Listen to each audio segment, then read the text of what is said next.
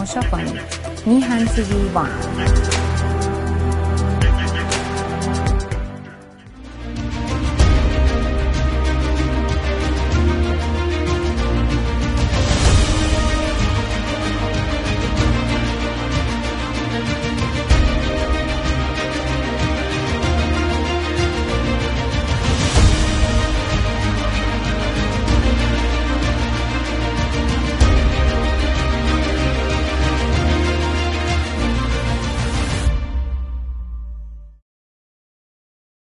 درود بر شما. با قسمت سیوم از سری برنامه های برای یک زندگی معمولی میهمان شما هستیم. در برنامه قبلی به روش هایی پرداختیم که باعث ایجاد ممانعت از انتقال اطلاعات و ممنوعیت آگاهی نسبت به اونچه در جهان میگذره میشه. و این ممنوعیت ها رو تحت نام سانسور جمعبندی کردیم و به این پرداختیم که یه رژیم تمامیت خواه چطور از طریق سانسور از دستیابی مردم به اطلاعات جلوگیری می‌کنه و اونا رو در چارچوب یه زندگی غیر عادی و غیر معمولی زندانی می‌کنه. این هفته قصد داریم به موضوع مغزشویی بپردازیم. روشی که رژیم های تمامیت خواه و دیکتاتور برای مهار و کنترل مردم تحت سلطه خودشون به کار می‌گیرن.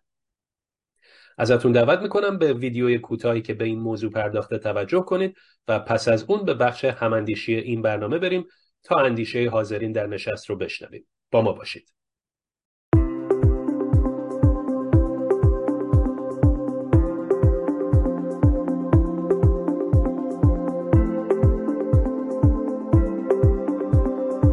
کنترل و مغزشویی مغزشویی به مجموعه تلاش های عمدی و سیستماتیکی گفته میشه که برای دستکاری افکار، باورها و نگرش های مردم به کار میره. البته این تلاش ها اصولا با یه ایدولوژی مذهبی یا غیر مذهبی که معمولا برنامه های فرهنگی و سیاسی خاصی هم دارن همسو میشه. در طول تاریخ موارد مختلفی وجود داشته که شستشوی مغزی یا تکنیک های مثل متقاعد سازی اجباری برای دستکاری افکار و رفتار افراد توسط گروه ها و مقامات مختلف مورد استفاده قرار گرفته.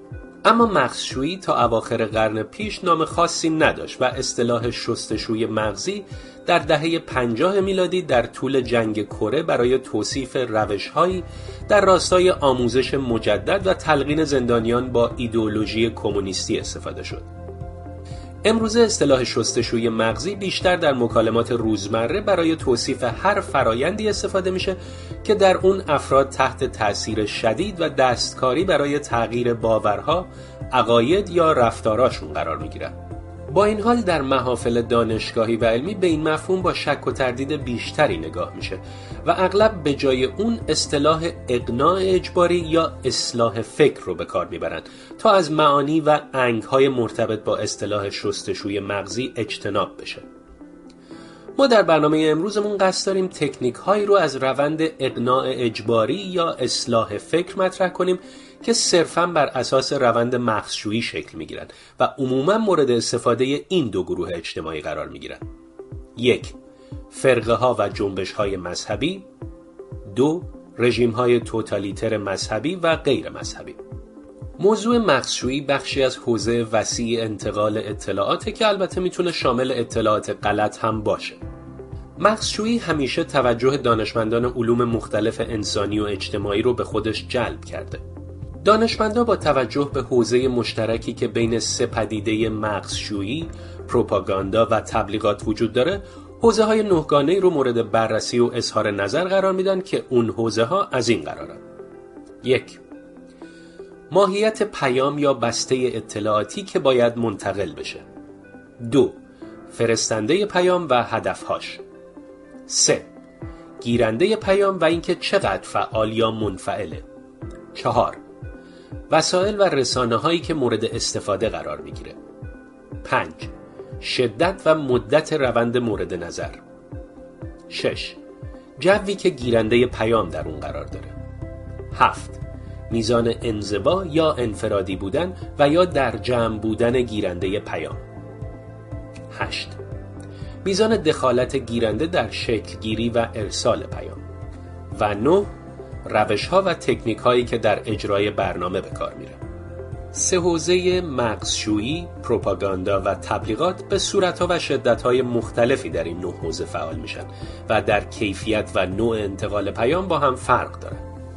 مثلا در ارسال پیام تبلیغاتی با توجه به اینکه اون تبلیغات اصولا برای بهبود فروش کالا و خدمات به کار میره و در قلمروی عرضه و تقاضا اتفاق میفته نوع خواست و تقاضای گیرنده مورد توجه قرار می‌گیره و تولید کننده تبلیغاتش رو بر اساس نیاز مصرف کننده که همون گیرنده پیام تنظیم می‌کنه.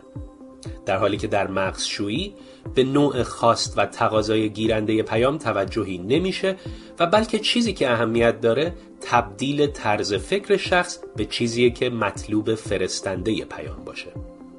روش های شستشوی مغزی می‌تونن خیلی متفاوت باشن که مهمترین اونا از این قرارن یک دادن اطلاعات نادرست یا گمراه کننده برای ایجاد سردرگمی و تأثیرگذاری بر افکار عمومی دو دستکاری عاطفی از طریق توسل به عواطف، ترسها یا امیدهای افراد 3. استفاده از رسانه ها، تبلیغات یا سایر کانال های ارتباطی برای انتشار اطلاعات مقرزانه یا گمراه کننده به نفع یک برنامه سیاسی خاص. 4. دامن زدن به کیش شخصیت چه اسطوره‌ای، چه تاریخی و چه معاصر.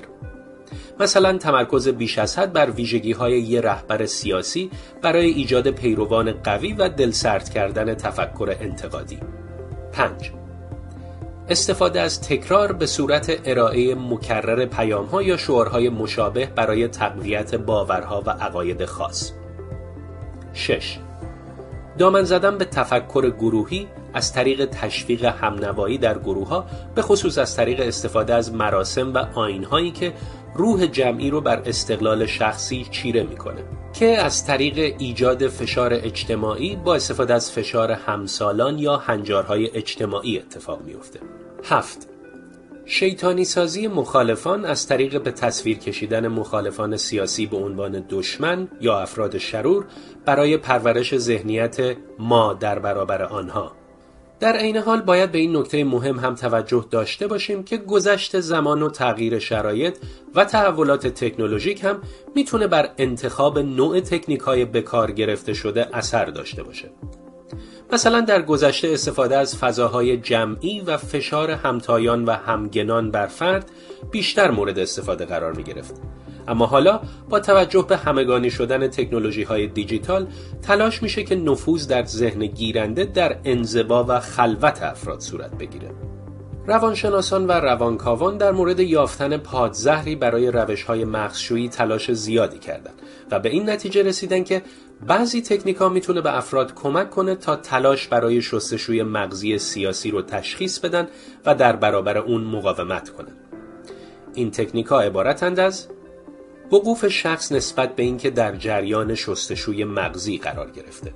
داشتن و پرورش توان ارزیابی انتقادی اطلاعات و منابع.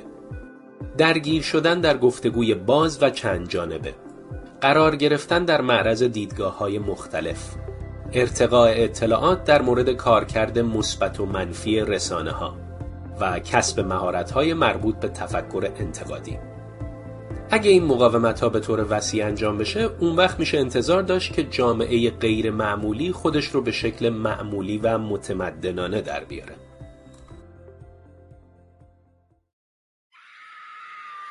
داغ تو زوده. بابا تو امشب میشه مهمون مادر. از ما بیشتر درد تو می‌دونه مادر. امشب میشه مرهم زخم سر تو. عشق سرخ چشمای گریون مادر.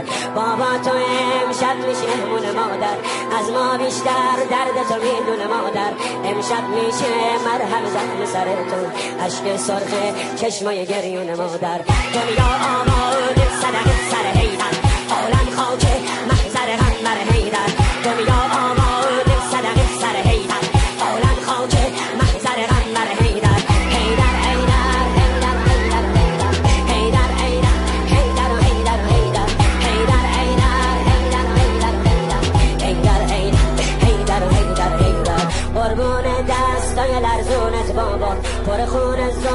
زلف پریشونت بابا. اشکاتون پاک کن مگه زینب مرده. قربون چشمای گریونت بابا. قربون دستای لرزونت بابا.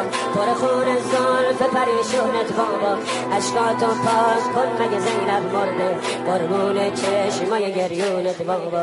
دنیا آماده صدقه سر حیرت عالم خاکه محضر غمبر حیرت دنیا آماده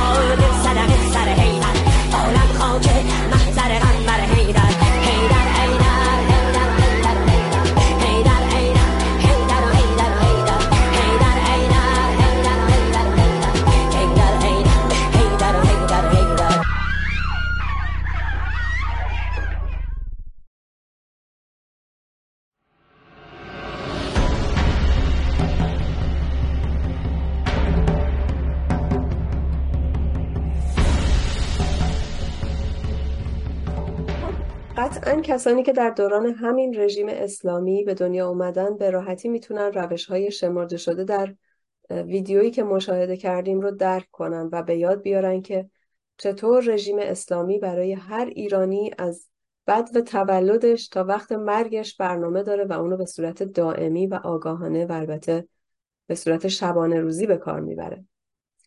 واقعا می‌تونیم از پرداختن به مسائل نظری در مورد موضوع مغزشویی فراتر بریم و من فکر می‌کنم شاید خیلی عینیتر و ملموستر به زندگی غیرمعمولی خودمون در 44 سال گذشته رجوع کنیم و تجربه های تلخ خودمون رو به یاد بیاریم.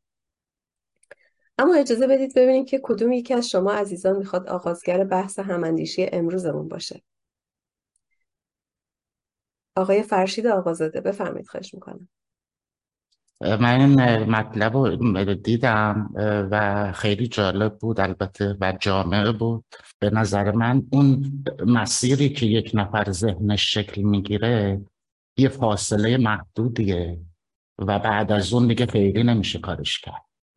و بنابراین این یه خوبی داره اون یه بعد این چیزی که یه مدتی حالا هنوزم میگن البته این که هی می‌گفتن پنجاه و هفتی پنجاه و هفتی وقتی که این فرشگرد شروع شد حالا به حال یه چیز حرف جالبی نیست که بیا یه قسمت زیادی از مردم رو بهشون یه همچه انگی بزنی و بذاری کنار. ولی خب متاسفانه اینه که یه درصد قابل توجهی از جامعه هم به خاطر حکومت هم به خاطر مذهب از نظر تیپ فکری و تیپ زندگی به حالت رسیدن. خیلی اون حالت انعطاف پذیر بودن فکرشون در درک مسائل جدید و خیلی ندارن. و دیگه خیلی نمیشه کارش کرد. در عوض یه قسمت مثبتی داره. اونم اینه که هر دوره تو هر زمانی تو هر وضعیتی توی فاصله زمانی شما توی نسل جدیدی که هنوز فکرش تاثیر شکل نگرفته می‌تونه تاثیر بذارید. و این قسمت مثبتیه که در واقع اینطوری میشه اینو به این شکل در نظر گرفت. حالا اون مغزشویی یا هر چیزی هست این توی بازه زمانی اتفاق میفته و اون بازه زمانی رو شما می‌تونید تحت کنترل بگیرید. مطابق شنیدن نظر شما هست. ممنون. خیلی ممنون. خانم سارا فرزان بفهمید خواهش می‌کنم. من زمانی که آقای آقازاده در رابطه با ماندگاری این مغزشویی صحبت کرد داشتم یعنی این قسمت صحبت ایشون خیلی بر من جالب بود که چقدر طول می‌کشه این مغزشویی نهادینه میشه یعنی در ذهن ناخودآگاه مردم میره و چقدر طول می‌کشه که از بین بره.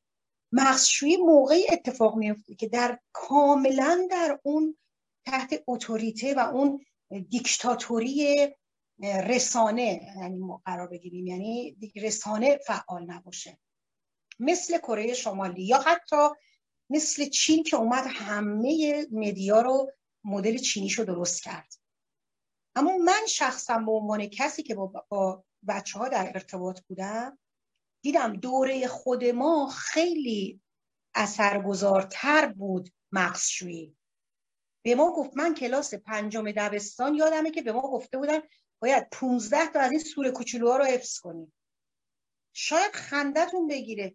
انقدر اینو تو سر ما گفته بودن که صبح از, از مدرسه که از خونه که داریم میایین تو مدرسه این 15 تا سوره کوچولوها رو همینطوری بخونید. و من بزرگ شده بودم هنوز می از خونه میمدم بیرون اینا رو میخوندم یعنی برای منی که توی سیستم در اون فضای بسته دهه شست بودم به نظرم اومد مغزشویی کامل اتفاق افتاد و خیلی دیر حتی می‌خوام بگم گاهی اوقات تو ناخداگاه من انقدر فعاله. الان اتئیست شدم توی کشور در واقع سکولار هستم. اما یه موقعی توی اسپور نشستم تو مترو نشستم هر جا. می‌بینم که مثلا دارم ازاجا نصرالله و الفت می‌خونم. یادم میاد معلم ما انقدر به این تاکید می‌کرد. یعنی باورتون نمیشه مخشویی که در در واقع دیکتاتوری رسانه اتفاق میفته اینقدر دیر از بین میره شاید تا مرگم از بین نره. ولی من در بچه های بعد از اینترنت بعد از در واقع انفجار اطلاعات, اطلاعات و دنیای مدیا دیگه ندیدم مغزشویی اونقدر ماندگار باشه. این تیکه صحبت آقای خیلی جالبه برای اینکه ما می‌خوایم بگیم در فردای بعد از جمهوری اسلامی در یک حکومت سکولار دموکرات چقدر زمان می‌بره که ما نسلهای نسلهایی که تحت مخشویی ایدولوژی مذهبی قرار گرفتن رو بخوایم برگردونیم. من می‌خوام بگم خیلی کوتاهه. در مورد شاید نسلهایی که رسیدن الان به پنجاه و شست شاید خیلی دیر اتفاق بیفته. دهه پنجاهی ها دهه شستی ها که الان خودشون دارن پنجاه ساله میشن یا مثلا. ولی در بچه هایی که از سال هفتاد هفتاد به بعد وارد جامعه شدن و در ارتباط با اینترنت و رسانه هستن خیلی سریع این اتفاق میافته و ما مشکل خاصی نداریم. ما الان داریم می‌بینیم جامعه ایران رفته به سمت سکولار شدن لایک شدن. خب این نشون میده که برای اونای مغزشویی اونقدر اتفاق نیفتاده. که برای مایی که قدیم توی اون سرکوبا بودیم. اینی که بر... به نظر من مغزشویی زمانش برای کشور ما خیلی بعد از دوران سکولار دموکراسی در ایران پاک شدنش طول نخواهد کشید.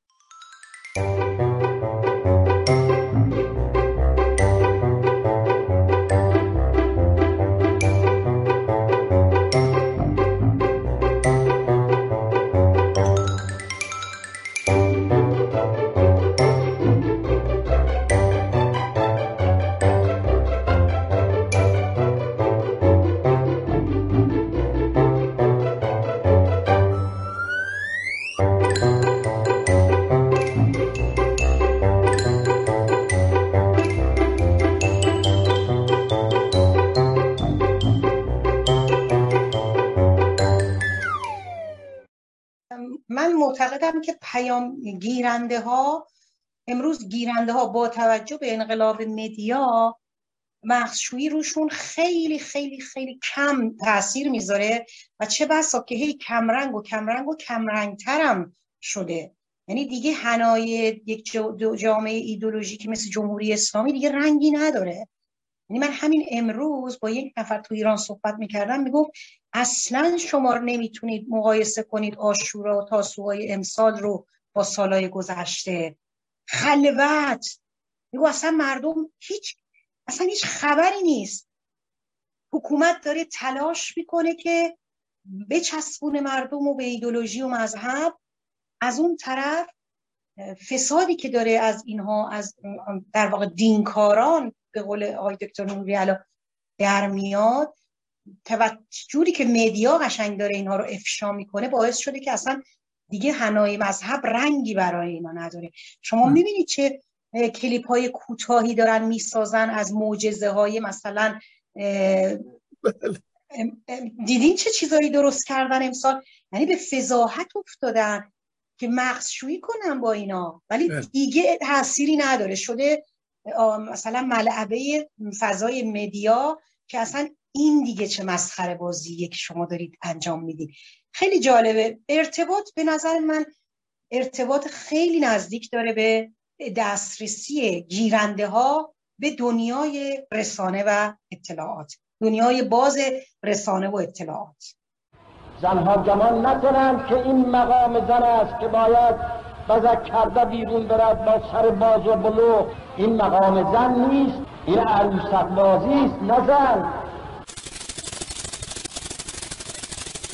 اسلام نمی‌گذارد که لخت برن توی این دریاها شنو کنن.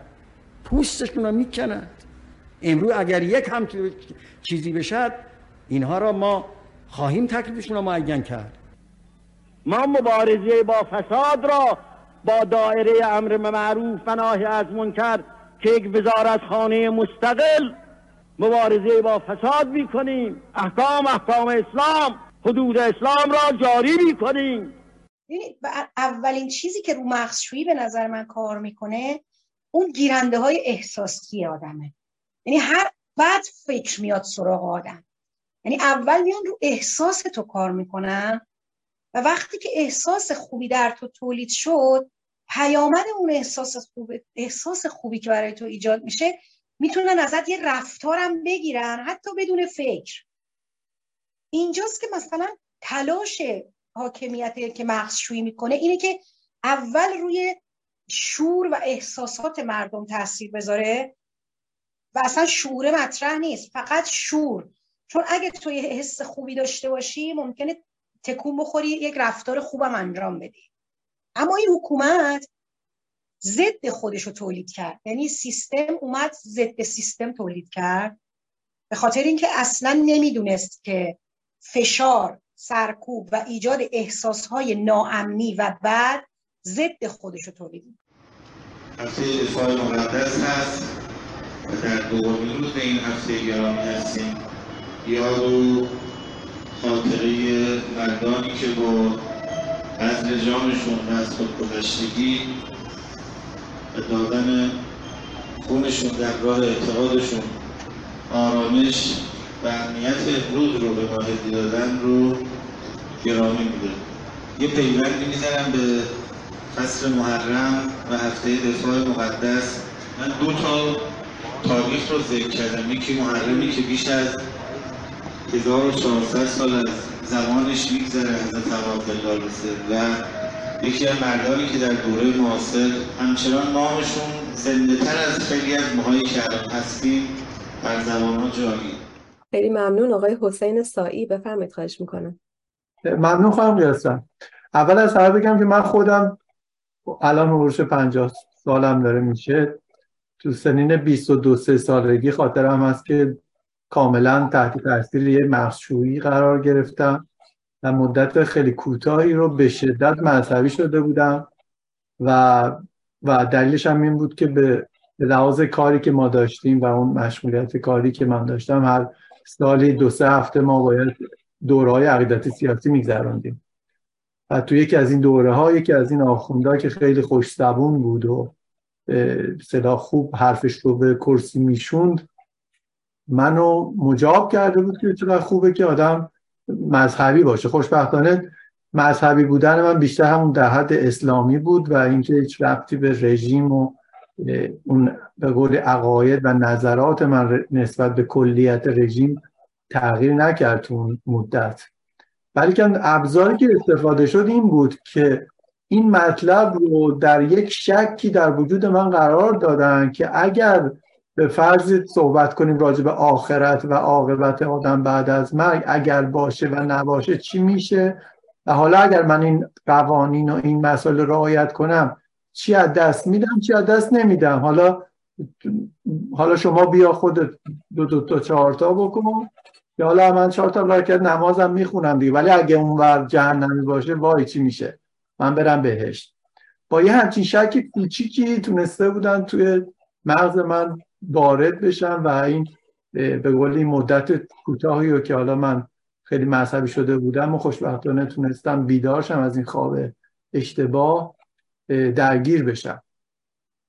اما وقتی میایم توی زندگی معمولی نگاه می‌کنیم. الان که چند سالی توی سوئد من دارم زندگی می‌کنم و آموزه هایی که برای بچه های ما اینجا اتفاق میفته رو می‌بینم. می‌بینم که بحث مذهب و سکولاریسم اتفاق افتاده ولی سیستم نمیاد محروم کنه همه رو که آقا هیچ کس حق نداره راجع به دین و ایمان و از اینجور چیزا صحبت کنه. و برعکس در داخل مدرسه میان راجع به تمام ادیان صحبت می‌کنن. راجع به تمام ادیان اطلاعات میدن و اون فرد و اون شاگرد خودش مختار هست و فکر می‌کنه که بین کدوم ادیان می‌خواد اصلا انتخاب بکنه یا نه می‌خواد هیچ دینی نداشته باشه. اینطور نیست که آدم ندونسته و نشناخته بخواد بره توی یه سیستمی قرار بگیره و مورد مخشویی قرار بگیره و یه گرایش کاملا اشتباهی رو نسبت به مثلا اسلام پیدا کنه یا یهودیت یا مسیحیت. نکته دومی که من فکر می‌کنم مهم هست و اینکه حالا بعضا جوانای ما الان بهش مجهز شدن و حالا دوستایی هم که نشدن من فکر می‌کنم بحث فکر کردن انتقادی هست یا critical thinking یا که ما باید اینو به بچه ها آموزش بدیم به خودمون حتی آموزش بدیم که هر چیزی رو میشنویم به راحتی قبول نکنیم راجبش انتقاد کنیم راجبش فکر کنیم راجبش سوال بپرسیم. و فکر می‌کنم این مهمترین ابزاری هست که در مقابل مخصوصی می‌تونه قرار بگیره.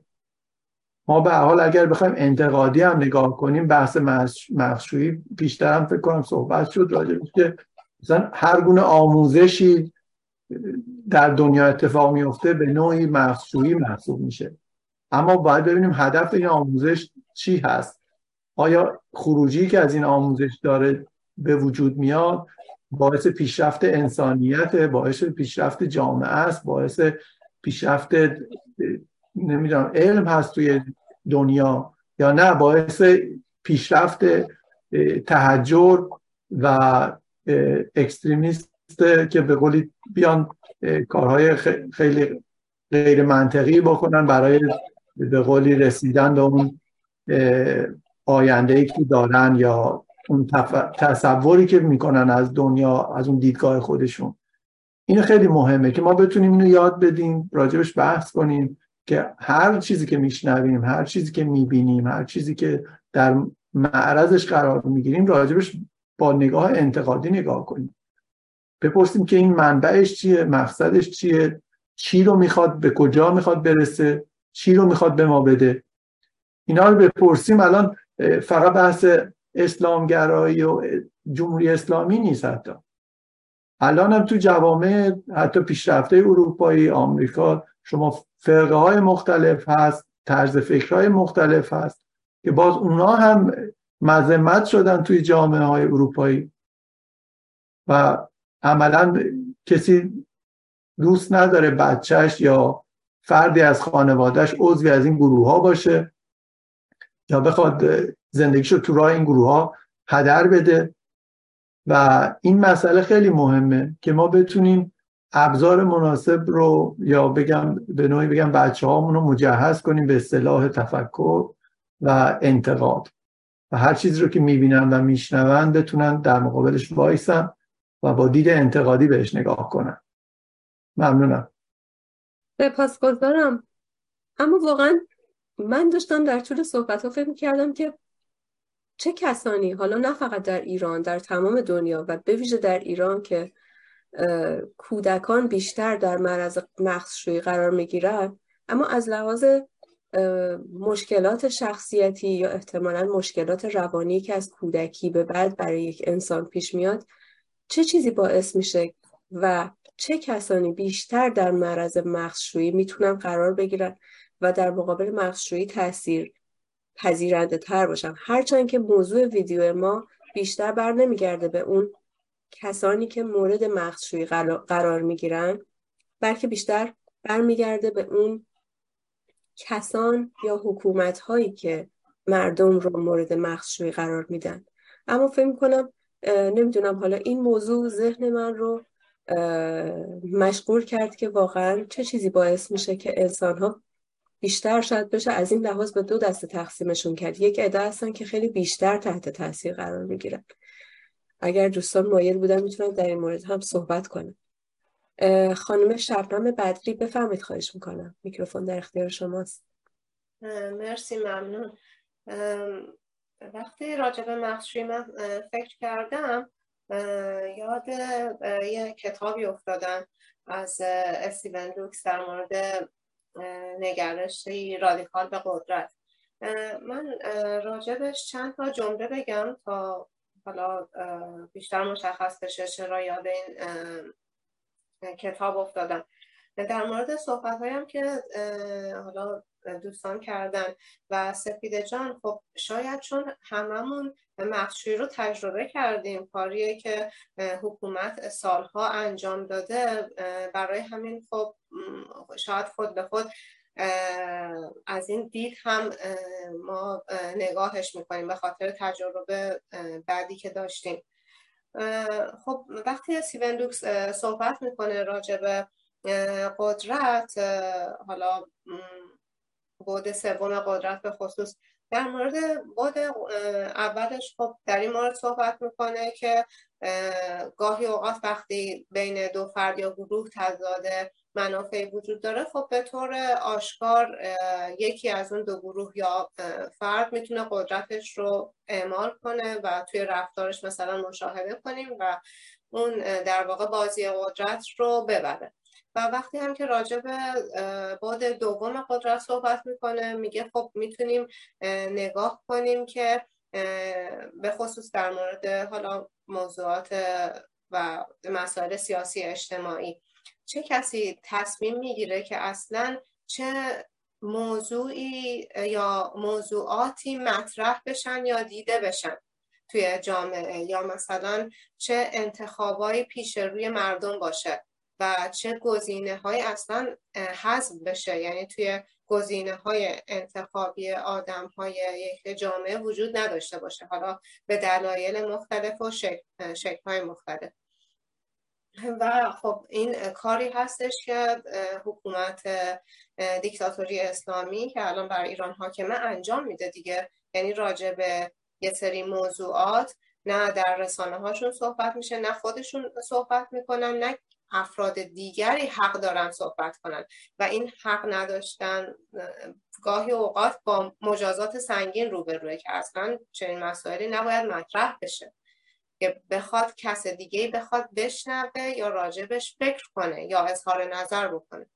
و بعد وقتی هم راجع بود سوم قدرت صحبت می‌کنه بیشتر حالا به طور نمونه میشه مرتبط بشه با قدرت رهبرای سیاسی که اصلا چطوری مثلا چیدمان یا ساختاری شکل می‌گیره یا چطوری فردی یا گروهی کاری رو انجام میدن که شاید وقتی به گذشتشون نگاه می‌کنن یا فکر می‌کنن یا به درون خودشون اصلا حتی با خواسته های واقعی خودشون هم در تضاده. خب اینجاست که شاید اون رهبر ایدئولوژیک یا مذهبی تونسته اون قدرتش رو که حالا از دید سیبندوکس بود سوم قدرتشه اعمال کنه و به کار بگیره. یعنی من افراد دیگر رو به خاطر اینکه منفعت خودم تعمین بشه و من ببرم اونها رو مجبور می‌کنم که خواسته های رو داشته کارهای رو بکنن حتی برخلاف خواسته هاشون این کاریه که شاید مثلا داعش یا خیلی گروه های ماننده این هم انجام می‌دادن. یعنی بچه ها وقتی گرفتار و اسیر اونها می شدن همین کار رو دقیقا می کردن که اون فرد بعدا کار رو بکنه مطابق خواسته های اون فردی که قدرت داره که حالا می‌تونه قدرت مذهبی باشه یا هر شکل دیگه بعد من فکر می‌کردم حالا چطور میشه کمک کرد که خودمون به خصوص در آینده تحت تاثیر چنین چیزی قرار نگیریم. یعنی درست این قدرت رو سری افراد دارن و ازش استفاده می‌کنن که افراد رو مجبور کنن کارهایی بکنن برخلاف خواسته های واقعیشون. و اصلا به صورت یک چیدمان ساختار و پترنی شکل بگیره تو جامعه. یعنی حتی گاهی اوقات تبدیل بشه به یک نور یک عرف. که اصلا بگیم اینطوری رسمه اینطوری درسته اینطوری عرفه. و متوجه نباشیم که ما داریم تحت تاثیر مخشویی این اینطور فکر می‌کنیم و رفتار می‌کنیم. ولی فکر کردم یک عامل مهم اینه که هیچ چیزی رو حذف نکنیم. یعنی هیچ موضوعی رو به هیچ دلیلی حذفش نکنیم. چون وقتی که موضوعات مختلف انتخاب های مختلف جلو روی ما قرار بگیره. اون موقع هست که ما می‌تونیم شاید خارج از مخشویی بهترین کار رو بگیریم بهترین تصمیم رو داشته باشیم. آقای سایی هم خب باز اشاره کردن هم به دوستان هم اشاره کردن. و بعد وقتی که تمام اون انتخاب ها پیش رومونه و به قول آقای سایی یاد گرفتیم هم که تفکر انتقادی داشته باشیم اون موقع نگاه می‌کنیم تمام انتخاب هامون رو و کاری رو که حداقل خواسته واقعیمونه انجام میدیم. نگیم کار درست ولی چیزی که خواسته واقعیمونه. سپاسگزارم. آقای فرشید آقازاده بفهمید خواهش می‌کنم. بخشید ممنون. من یه چیزی سوالی به فکرم رسید. البته یعنی به یه مفهومیه منتها این در واقع من اینو می‌خوام به شکل سوال مطرح کنم. آقای دکتر لطفا. یه جوابی بدین حتما به این. البته از این از اون کاتگوریه که شما فرمودین پیام دهنده. من به نظرم میاد که خب البته حتما اینو قائل هستیم که سیستم تبلیغات تبلیغاتی حکومت اسلامی موفق نبوده. خب و حالا چرا؟ به این یکی از دلایلش من فکر می‌کنم اینه که الان عرض می‌کنم خدمتتون. تبلیغات ایدئولوژیک هدفش خود ایدئولوژی. مذهب هم همینطوره تبلیغات مذهبی هدفش خود مذهبه. ولی تبلیغات تجاری هدفش فروشه. یعنی یک چیزیه که interactive با جامعه است. چون مردم می‌خواد تجار تاجر می‌خواد بفروشه. هر چیزی که مردم بخرن. خب حالا حکومت بر اساس اینکه هم مذهبیه و هم شدیداً تحت تاثیر تجارت تبلیغات بر اساس تجارت و تبلیغات بر اساس ایدئولوژی که اینها با هم متناقضند باعث شده که اون تربیتی که حکومت و جامعه به مردم اعمال کرده این درست جواب نده. مثلا با وجود اینکه یک جنبه ایدئولوژیک در تبلیغات مردم هست ولی جامعه ایران تو این سالهای بعد از انقلاب شدیدن به یک حالت جامعه که تجمل رو ارزش می‌دونه هم رسیده. و این این تضادی که هست بین دو جنبه تبلیغی حکومت یعنی جنبه مذهبی ایدئولوژیک و جنبه تجاری این تضادیه که باعث شکست خوردن کلا سیاست تبلیغاتی حکومت شده. این من به نظرم اینطوری میاد که یه عامل خیلی مهمی ممنون از من تمام. جواب بدید لطفا. باز یه ریل دیگه رو رو انداختی به عنوان تبلیغ. تبلیغ چه ربطی به مخشویی داره؟ ممکنه که بگیم که تبلیغ و مخشویی با همدیگه شباهت هایی دارن. ولی تبلیغ بر اساس عرضه و تقاضا گذاشته شده. یعنی این طرفی دریافت کننده پیام هست که تاثیر می‌ذاره تو فرستنده پیام. توجه می‌کنی؟ در حالی که در مخشویی اینطور نیست. فرستنده پیام تصمیم می‌گیره چه چیزی رو به گیرنده پیام تبلیغ ابلاغ بکنه به اصطلاح. این دوتا مقوله های متفاوتی هستن اصلا دیگه. رو ببندن. اینجا فرق داره. اگر آقای نکستی گوش بده آقا جان یه لحظه همه اونایی هستن. فقط می‌خوام کسی که میگه آقا تو حرم بیاد جواب بدونید. اونی که میگه تو حرم میاد کرونا نگیری تو شما اذن دخول این حرم خوندی یا نه؟ اذن دخولی که آیه قرآنه میگه رب ادخلنی مدخل صدق و اخرجنی مخرج صدق و اجعل من لدن که سلطانا نصیرا یعنی چی؟ یعنی خدای من سالم و صحیح و صادق وارد این خانه کن. سالم و هم خارج کن از برای من کمک قرار بده. ما اعتقاد بودیم این اذن دخول این حرمه. هر کی گفته که کرونا می‌گیره چون نفهمیده یعنی چی. سازمان بهداشت جهانی میگه چون اونا نه به خدا باور دارن نه به ماورا طبیعه باور دارن. حالا هر کی هم بذار آقا ما میگیم آقا اینجا شفاست خراب کردن کاشیاشو خراب کردن. اون بالا نوشته بود دوا این شفاخونه بود اینجا دواخونه بود. قدیمی ها اعتقاد داشتن گفت دوا اینجا شفا آنجا. یا صاحب الزمان حالا کسی اعتقاد داره باید بیاد اینجا امشب؟ در این حرم باز بشه. در این خونه رو ما گفتیم 1400 سال رضاخان قلدر هم نبسته. مغول نبسته. قاجار نبسته. هیچ کسی هم نمی‌تونه ببنده.